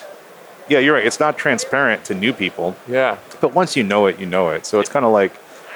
But there, yeah, there's no equivalent to Magic. Like, there's no special FNM. There's no special, like, style of game night. I think it's basically they just they basically gave a name to going to your LGS on a weeknight. It's just an armory event. It sort of forces you to look at an infographic that explains what are the names of these things, why they're named a certain way, and where they exist on an organized play ladder system or pyramid system or scheme. Scheme, if you will. Yes. Um, so anyway, I did that, and then you all showed up when I was playing that, so that was great. Got to see you all, and what you, you and Dave, had an important lunch. We had a really good business lunch. We talked about some business things. Yeah, But we ate fairly quickly because we wanted to play in a 4 p.m. modern challenge. yeah, we all did that. And now modern challenges at SCG Con, they're not like the weekend morning events that happen on MODO. No. This is what they just call the side events here. It's Yeah. three rounds. You get tickets based on how many rounds of those three you win, and so of course you want to win as many as possible so that you can get your Chuck E. Cheese Yeah. tickets to go cash it on the prize wall. Right. Or cash into people who are buying prize vault ticks, which is a cottage industry Oh, yeah. at these events. Here's the thing: like, I don't know, I don't know like the, what I'm supposed to be doing over by the people with the ticket. I'm like, I want to buy some tickets right now. Like, there's a certain playmat I want to get, and I don't know if like I'm supposed to like just flash some cash, like tap it against my hand. Maybe you can put a little sign on a stick. I mean, yeah, I just need I need 100 tickets. please. Dollars for ticks. Yeah, I mean that's probably not condoned, but you know, it'll be okay. Can I tell you about my modern challenge? That, that's the most important thing. We've been talking for eight and a half minutes before we even talked about Magic the Gathering. So Is that what we're here to do, though? Um, I had a great little modern challenge to start the weekend. It's almost analogous to this episode of Entourage. Remember the episode of Entourage where they go to Las Vegas, and as soon no, as I they never walk watched any in, Entourage. It's my loss. it sure is. As soon as they walk in, they put ten dollars on red, and if they win their money back in roulette, they know they're going to have a good weekend. I kind of did that with a modern challenge yesterday, where I I signed up and I went three zero four zero. What's the four? Oh yeah. Okay, so you won. an unusual oh, record. 4-0. That's weird. Yeah, round one I got paired against Mill. I'm on Is It Murktide. That seems okay for you. I had a couple turn two eight eight flyers that Got the job done. got the job done quick, and that was what, the first time I realized I have 30 minutes between rounds to go to the hotel Yeah. and lighten up my backpack and you know dip my toes in a warm bath. Round two, I played against Infect, another 2-0 Yeah. A little bit more of a grindy matchup, but I still got the job done. And then round three rolls around, and my opponent doesn't show up. I that- get the win by default. That's what's amazing because it had to be. It had to be a two. They were also 2-0. Ha- theoretically, yeah. and so that you know, I mean, I'm guessing that they wanted to make the the modern uh, special challenge where you get like higher EV. Maybe it, there's a host of different exp- possible explanations. Yeah, And they were hungry. yeah, it's hard to know the truth. Their flight left really early on Friday for some reason. Something that's true of this event that we did not experience in Vegas, I don't think it was active in Vegas yet, is all the pairings for all of your events Yeah. are sent through to your telephone via the MTG Companion app. Yes. And what's nice about the convention center is there is free Wi Fi because service is essentially non existent. but you constantly have to Well, re-log into the companion app. We're stealing it. We're stealing the Wi-Fi from a hotel. What? Yeah, th- no, there's no Wi-Fi provided here. Shane, lower your voice. It's, Well, I mean, We're stealing packets of data. it doesn't. It basically it does not say you must be a guest of this hotel to use this free Wi-Fi. You read the term of service. Yeah, I read the entire terms of service, the end user license agreement, E EULA, if you will. Yeah, so I, I, your guess is as good as mine, but that was a fun way to start. I got Yeah, 450 450, tickets. which I per- then promptly purchased off you. And I did the math and I doubled up on my entry. Yeah, there you Is- go. Is ultimately what happened. So That's I mean that's good EV, baby. that that's that is how you make it to the top brackets of competitive play. Is you just got to nickel and dime your way to positive EV. And then yeah, so I think about that sometimes where it's like, okay, if I ever go, if I ever a positive E at, a, at EV at an event, I only have to do that about 795 times before I've made up my modern purchase collect. My modern purchase is like it's worth it at that point. I like I've so, made too. I've made the money back. Yeah, yeah. So you mentioned that we're going to play the Pioneer Challenge in about 30 minutes. What are you playing in Pioneer today? Well, but, uh, well, I'll, I'll answer that question. Then I'm going to go back to our the our my modern event. Oh yeah, So uh, I today, so I was fully planning on coming in doing mono red in Pioneer, and that's pr- one reason is because it's very similar to a lot of mono red decks that I have played and enjoyed in the past. I mean, I played mono red in Pioneer two years ago at GP Phoenix, and it's always been a fun deck. I like the new Chandra 3 a lot. I think she's really fun. I think you were right on when you, in our spoiler episode, you mentioned her plussing up, enabling spectacle, giving you the mana to cast a spectacle spell, all before combat yeah, with prowess creatures, yeah. is really potent and really good, and it and it works like how you want it to very often. Right, with light up the stage in Yes. particular. Like skewer is cool because you feel like you're just doing actual burn spells. Yeah. But turn if you have a Swiftspear out, turn three Chandra, tick her up, get light up the stage. You're probably not casting anything off that light up the stage, but now you have as much as four to five mana on the next turn Yes. to do whatever you want with what you draw. Yeah. So I have liked messing around with that. There's like actually a really similar historic deck that doesn't have Eidolon, doesn't have Monastery Swiftspear, it doesn't have uh, those powerful spells. But it, it plays really similar. It's a lot of fun to play. I played Arena for the first time like in six weeks the other night, and I enjoyed playing that. What cards does it play instead? Is it a clean like swap of four for four? I don't remember. I don't remember. I wa- yeah, I wonder if it's just like DRC and Unholy Heats. It's not that, which is surprising. But so, um, but enough about what I'm not playing because I decided last night when we were doing a little bit of practice after dinner, I was like, "There's no time like the present to learn how to play this Rakdos mid-range style deck," and it's a lot of fun. It played really well. Like I felt like you know, there's some games where you did get under me, and those felt fair. And there were some games where I got the board locked down. I started getting a lot of value out of my two for ones, out of my removal spells. Dude, yeah, And and, then- and your graveyard trespasser. Graveyard, those were a lot of fun. That was perhaps the most impressive card for me to see you play yesterday. I'd never played against it, and it's just Tarmogoyf. it's Pioneer Tarmogoyf that gains you life. I mean, it doesn't grow from the graveyard, but it's Tarmogoyf sized. Yeah, it's essentially a Goyf in Pioneer terms. I mean, it also costs three mana.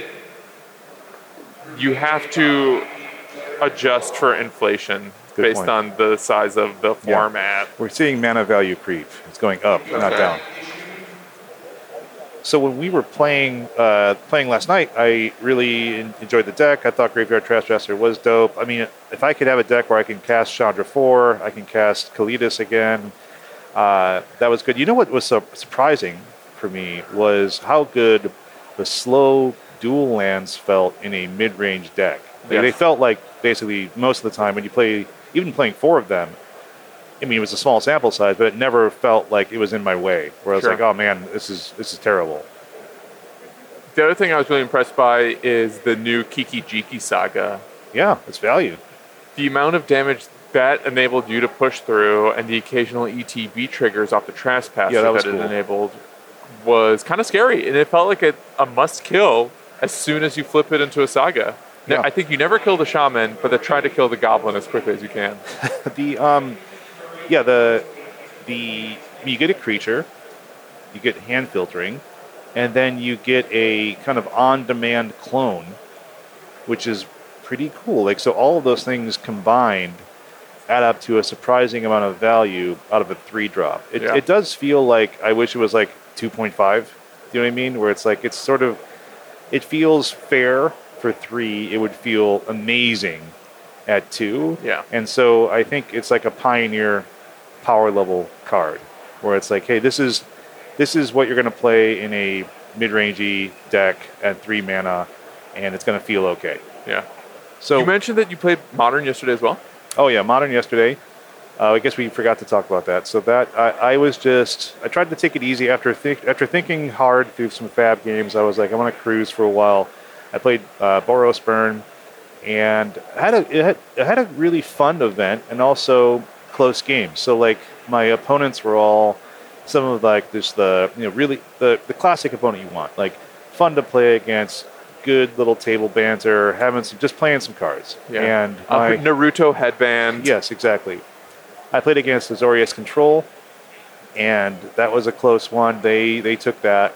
I then beat Murktide.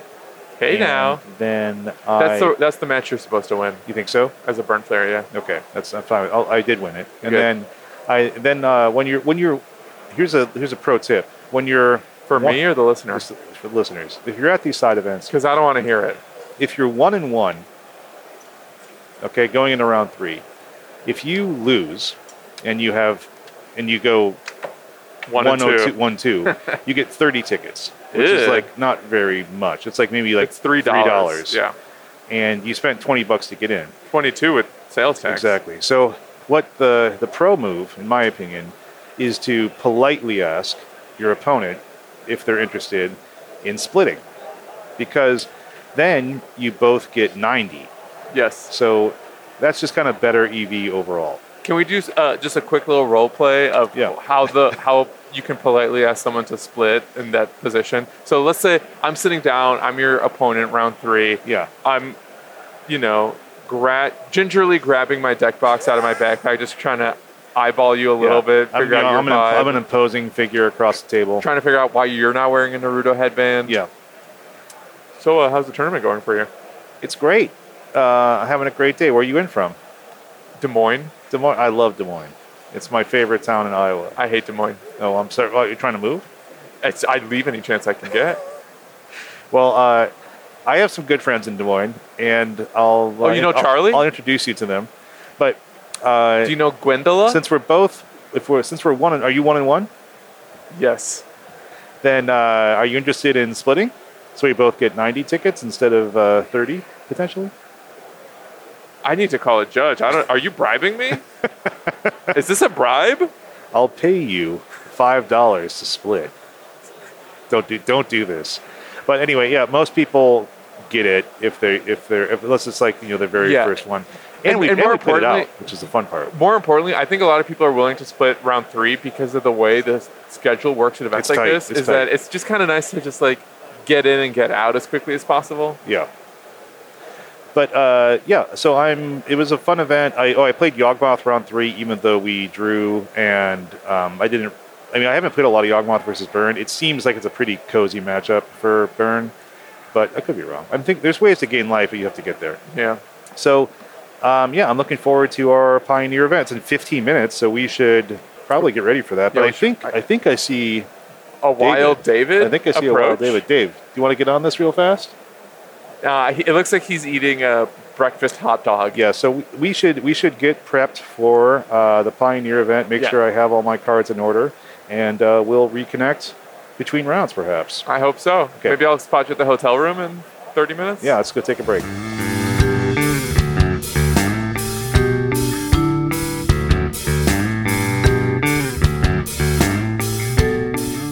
All right, man. I love us. I love us. I'm so glad Dave wasn't there. He wa- it was funny. He was like six Until- feet away. Until he walked over and quietly, awkwardly sat next to us, staring at us about why he's not on the show. I thought that that was it for me. I thought really thought that this was going to be it. Yeah. But guess what, Dave? You're rehired. Amazing. I thought I was going to have to pay for this flight and hotel room myself, and then turns out I'm, we're good. No, Yep. you're good. So Saturday was kind of the the day we had the most time because we were here all day. Mm-hmm. So we got to the tournament center bright and early, about nine ish. Uh, we decided, Dave, you decided, oh, Dave got there. We got breakfast and there in time for Dave to play the 9 a.m. Modern Challenge. Yeah. So what were you what were you running today, Dave? So yesterday I played Grixis Death Shadow, and today I played Grixis Death Shadow in the morning, and it's been going fine Yeah. ish. Not great. Are you, You know. are you doing those the four color stuff that we've su- suddenly has been sweeping the nation? I mean, people, I was thinking about it. If I was going to play the main event, I decided not to play the main event and just played side things instead. And so I just stuck with Grixis. So I'm just playing Kaito and kind of trying to keep it simple. Turns out for the side events, you don't have to worry about Cascade and side events. Nobody's nobody's bringing that for fun to a to a three round tournament. Yeah. Um, but Maybe I, not um, at the tables you're at. Yeah. Maybe maybe at the top tables. Yeah, at the top more too. cascading. Well, true. I mean, I kind of went like one and two and one in the one yesterday afternoon, and then I went one one and one in the one that I did this morning with Shadow. Um, I think I played okay. I I don't think it was anything great. I did lose to Burn a couple of times, and that was pretty rough. You know, playing that Burn versus Grixis Shadow classic matchup. It's a real burn meta down here. I played against Burn three different times in side events mean- out of the nine matches I've or eight matches I've played. So People Yeah. want those fast games. They want a lot of breaks between rounds. Yeah, Dave, I got to say, in retrospect, I wish I joined you for that 9:30 modern because what ended up happening with me and Shane, we played a 10 a.m. Pioneer Challenge, Right. Yeah. and we wanted to play modern at, I want to say it was 12:30. Yeah, basically it was yeah, it was at twelve thirty, and it was full by the just when we finished our pioneer event Yeah, because our opponent we both drew with our opponents round three, and then immediately announcement from above, call from the heavens, the the event has been filled. yeah, yeah. So I ended up just playing Pioneer twice today, and I only got to play modern once the whole weekend. Yeah, I brought so many modern decks. I brought so many modern cards. I brought an entire shelf on wheels that I've been just wheeling around the convention hall. My my mobile shelf. yeah, a tough tough neck case or Yeah. whatever they call Yeah. it. yeah, I hope you didn't do that. I didn't notice that. You didn't notice the giant shelf oh. I was wheeling around with my four thousand modern decks.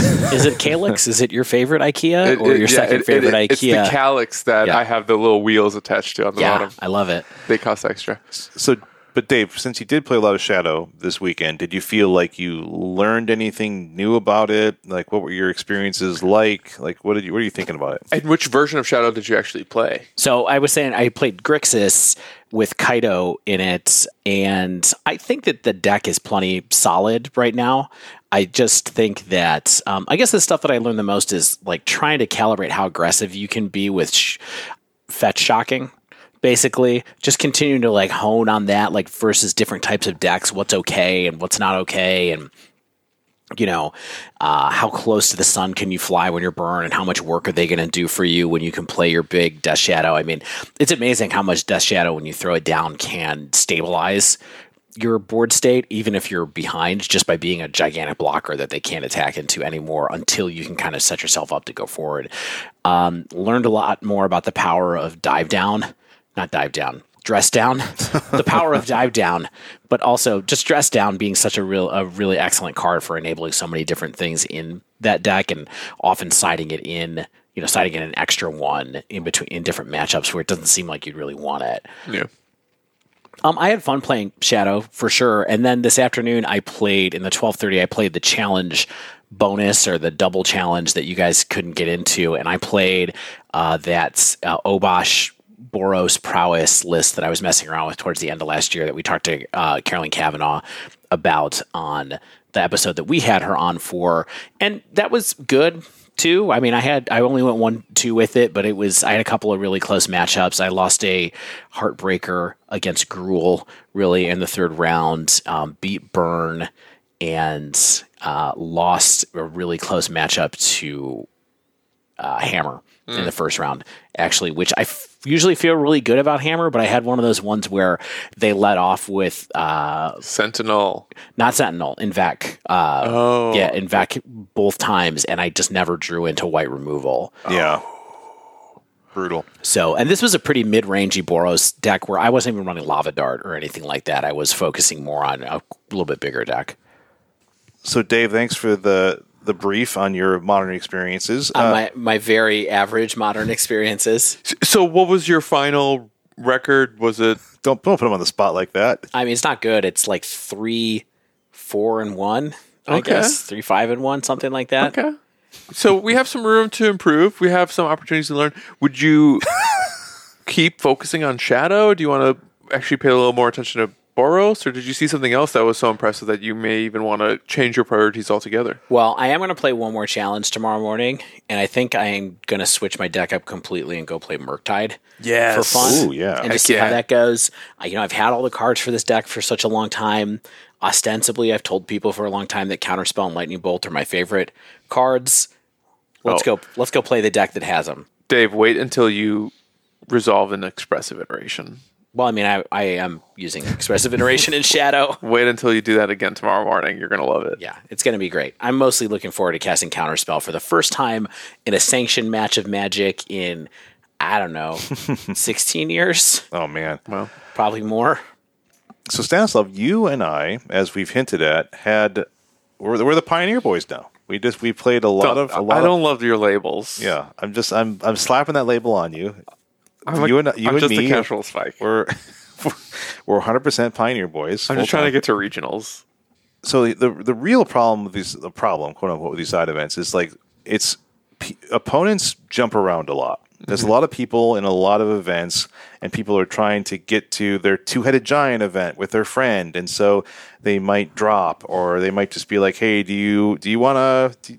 You know, do you want to um, draw? And because I need to go meet somebody, and it's like, well, well, yeah, you know. So there's just a lot of that happening, and so I think across the three side events I did, I probably had a total of four at least games that I just didn't play, or probably three I didn't play, and then a fourth that we just drew and played out for fun. So be prepared for that kind of stuff at these type of events. It just happens a lot. So you know, but if you come wanting to play a ton of Magic, sometimes that can you know that can be a little bit disappointing. But that's when you go walk around, look at the vendors, look at the table, see what's going on, Talk about EV Yeah. with strangers. yeah, exactly. Exactly. So um, I was on Red Black all weekend, and I have to say, I haven't been a mid-range player for a while, and Dave, what do you think about that sentence? Haven't been in mid range is dead. Okay. Yeah. yeah, Right. mid-range is alive and well. Doesn't in- In doesn't Pioneer. doesn't Pioneer. Shane love mid range but hates to admit it? Well, here's the thing. I, I like when mid range can be good because then you get to. There's, there's a few spells you get to play in mid range that are just really fun. Oh yeah. I mean, I've, I think I've been on record that Thoughtseize is my favorite one mana spell. I think we had some question like that. What's your favorite one mana spell? And I think I said Thoughtseize mm-hmm. because like you have to think a lot about it, and there's a lot of things that you know. There's a lot of cascading things from that one decision point. And anyway, I thought Rakdos was really great. Um, it felt a lot of fun. It, it felt pretty helpless against five color Niv, uh, but that's what you sign up for. And all in all, my opponents were a lot of fun. I had a lot of fun matches, and I think Rakdos is a is a is a great choice for a diverse Pioneer metagame. And I think there's only room to iterate and adapt it. And I think Pioneer is, is was feeling pretty fun this weekend. Um, and I'm I'm excited to play that deck more on the Pioneer leagues, and as as players are more excited, and as we're prepping for uh, qualification events. What were, what was your what were your Pioneer events like, Stan? Similar. And a little different. I played two today, not expecting that. I only brought one Pioneer deck with me. I played mono red. A little out of character for you, but in but a reasonable deck to build in Pioneer. Yeah, you know, I just had it. To be honest, all I was missing was a handful of sideboard cards, and I just picked up some lava coils and redcap melees, and I had the deck. Nice. I got those Chandras and the Bugbears early because I thought those cards had promise. Even in Modern, I've been playing. That's what I was playing in that Boros deck. So Heck yeah. Yeah, I had a great time. I finished my first challenge 201. My opponent and I chopped. And my second challenge is when fatigue really set in. Oh yeah. and I was getting really sleepy. Weekend of playing a lot of Magic caught up with me, and I went one and 2 mm-hmm. and the win was a bye. But but even my two losses, I took a game, so Yeah. it's not like I completely pooped the bed. Did, did you feel like you got a grasp on what Pioneer is actually feeling like right now, or are people playing like some rogue decks or things like that? Great question. I didn't play any rogue decks, and I didn't play the same deck twice, ever. So I played against Winota, which was really good and kind of crushed my dreams. Yeah. I played against Rakdos midrange. I played against Spirits. There's one other one that is escaping me right now. Play against any like Lotus Field or any big mana type strategy? No Lotus Field. Phoenix. No Phoenix. But overall, Pioneer is fun. I mean, if this is the format I'm going to have to focus on if I want to qualify for the regional championship, I won't mind. Yeah. And I'm I'm looking forward to exploring it. And I actually think that the format not only did it get an injection of life because of The support the from organized play, Yeah. but I think with that, we'll see waterfalls of ingenuity from more people paying attention to it and looking for how to tighten up strategies, how to identify new strategies altogether. This new set could have an impact on Pioneer. I think standard sets are more likely to have impacts on Pioneer than they are on Modern. So, as long as it doesn't like break again, which Pioneer has kind of seemed prone to in a way, maybe Modern is as well. I don't know, but overall, good weekend. I wish I could have played more modern, but the Yeah. Pioneer stuff was fun. Yeah, I'll get another modern event in tomorrow with Dave because we're here till the early afternoon. You got to bounce early, but yeah, I think overall the event it felt like a lot of other events. It was stuff was running on time at least for start times. Um, I thought the you know the judge staff is always present and there and great. There's enough people to take care of things. Lines were never long. Everything went as smoothly as I would like. I had great opponents. Uh, got to see you all. So all in all, uh, successful trip. Dave, before we get on out of here, you said there was some. We got some stats on the. We should talk about the 30k that's going on here, right? Yes, let's do it really quickly here because I know we're all hungry and the event isn't done quite yet. So I'm going to Sure. go through, just get your sense of what you think about this meta. So So I'm, we could talk about the results when like when we're all at home, maybe briefly on Monday or something like yeah, that. Yeah, or maybe even next week. Yeah. Um, so on MTG Melee, one of the things that's cool is that when things are run on there, people have to label their decks with names. Now, they're not always accurate. Yeah. So we're just we're trusting people right now. Right. But however, you do get a sense immediately of what the archetype breakdown is. And so here it is in order. The number one deck registered this for this 30K. Oh, can, I, can I guess? Can I guess? Yes. Uh, Murktide. I would have guessed Murktide as well. okay. You can also guess Murktide. It's is it Murktide with 88, 88 decks, which is 9% of the field, almost 10% of the field, 9.6% of the field. What about the number two deck? Stan's looking at my screen, I, so he knows. I, I actually didn't see it. It's all a blur. I'm so hungry. Amulet. Texas is a burn meta. it's hot here in Fort Worth during the Arts Festival. It is Burn Whoa. with 8.2% of the meta. So the top two decks by a pretty good margin are Is It Murktide and then followed by Burn. After that, Azorius Control. Oh, yeah. With Wow. 5.6% of the meta and with the same exact number of decks, 5.6% of the meta. Amulet Titan. Yeah. Wow. Okay, so the next couple decks that were above 4% are Four Color Blink, that was 4.3%, and Temur Crashcade, 4.2%. Those are your top six decks. So Murktide, Burn, Blue Eye Control, Titan, Four Color Blink, and Temur Crashcade. Sounds like modern. Where's Living End?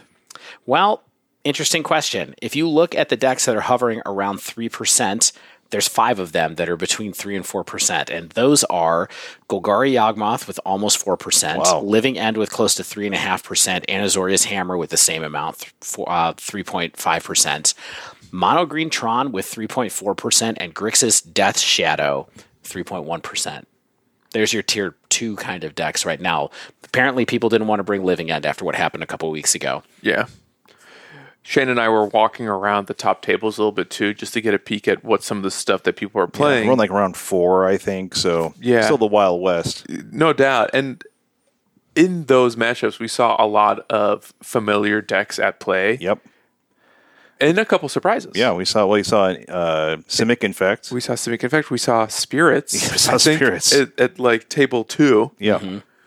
So But they were the- running hot. Yeah, but then there was a hammer, a Murktide, a living end at the top tables, a crash can at the top tables. What was what was the, the the fanciest deck you saw? Because I saw a fully foiled. I saw fully foiled Japanese dredge. wow. I saw a fully foiled living end, wow. and I, I playing across from fully foiled Azo- uh, four color control. wow. That was fancy. Oof. Sounds fancy. Interesting. The last deck that was above 2% in the metagame was Jund. Wow. So there were I saw a lot of Jund Saga today.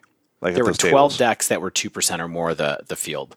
So uh, don't have a running total on that right now. Real quick, before we go, we do one other nice thing about Melee is that it has match win percentages as well For decks or players? for decks. So we can take a look right here now, and the top couple of match win percentages for popular archetypes, the archetypes we Like were just round seven, round eight. Sorry? What round are we through? I think we're through the day. I think we're on round seven at least. Okay. Golgari Yawgmoth has 60% win percentage today with 35 pilots. Four Color Blink has a 60% win percentage today with 40 pilots. The next one from there is Living End, 57%. Then Jund with 55%. And Amulet Titan with 53%. Azorius Control with 53% and is it Murktide with 51%, basically. The big losers here, the ones that are below 50% or well below 50%, Burn, 47.25%, Mono Green Tron, 43%. Ooh, that stings. And the big one that hurts my heart and makes me glad I didn't play the main, Grixis Death Shadow, 33% win oh, percentage today. wow. Woof a duff. So that's the top level view of the meta today. Yeah. So Stan, I know we ran into some people, and I think you were better at remembering names than me. Who did uh, some quick shout outs to people we ran into, people we know that are here? Oh yeah, it was so nice. We got to see. Well, we got to all say hello to friend of the show Everett. Yes. Sparring Spike. When I chatted with him, it was after round five, and he was still, I think, undefeated on Jeskai Lotus. I think he was four one. maybe four one. Yeah, so he was doing well. He was doing pretty well. But in addition to Everett, we got to hang out with friends of the show Jay, Andy, Cora, Daryl, Jake, Brent. We haven't seen Brent yet, but we're We'll see- hoping we'll, to. We'll see, Brent. We're hoping to see Brent. Yeah, but just it's nice to you know see people uh, that we know and who know us, and that's the really the best part about Magic is the gathering. So uh, again, uh, it's great to go to these events. We're glad that they're happening. We're going to try to get to you know a couple each year if we can. So uh, if you didn't see us at this one, see us in the future, and we'll see you. If this is your first time listening to the Dive Down, make sure you subscribe and leave us a review over on Apple Podcasts and or Spotify. If you'd like to support the show, you can find our Patreon over at patreon.com slash the dive down. You can also support us with a Mana Trader subscription. Coupon code the dive down 2022. Get 15% off your first two months of renting Magic Online cards. You can also support us with Barrister and Mann. Barrister and Mann, M A double N. Use coupon code the dive down 2022. Get 15% off your first order there. As always, thanks to the bands Nowhere and Spaceblood for letting us use their music. And until next week, greetings from Texas.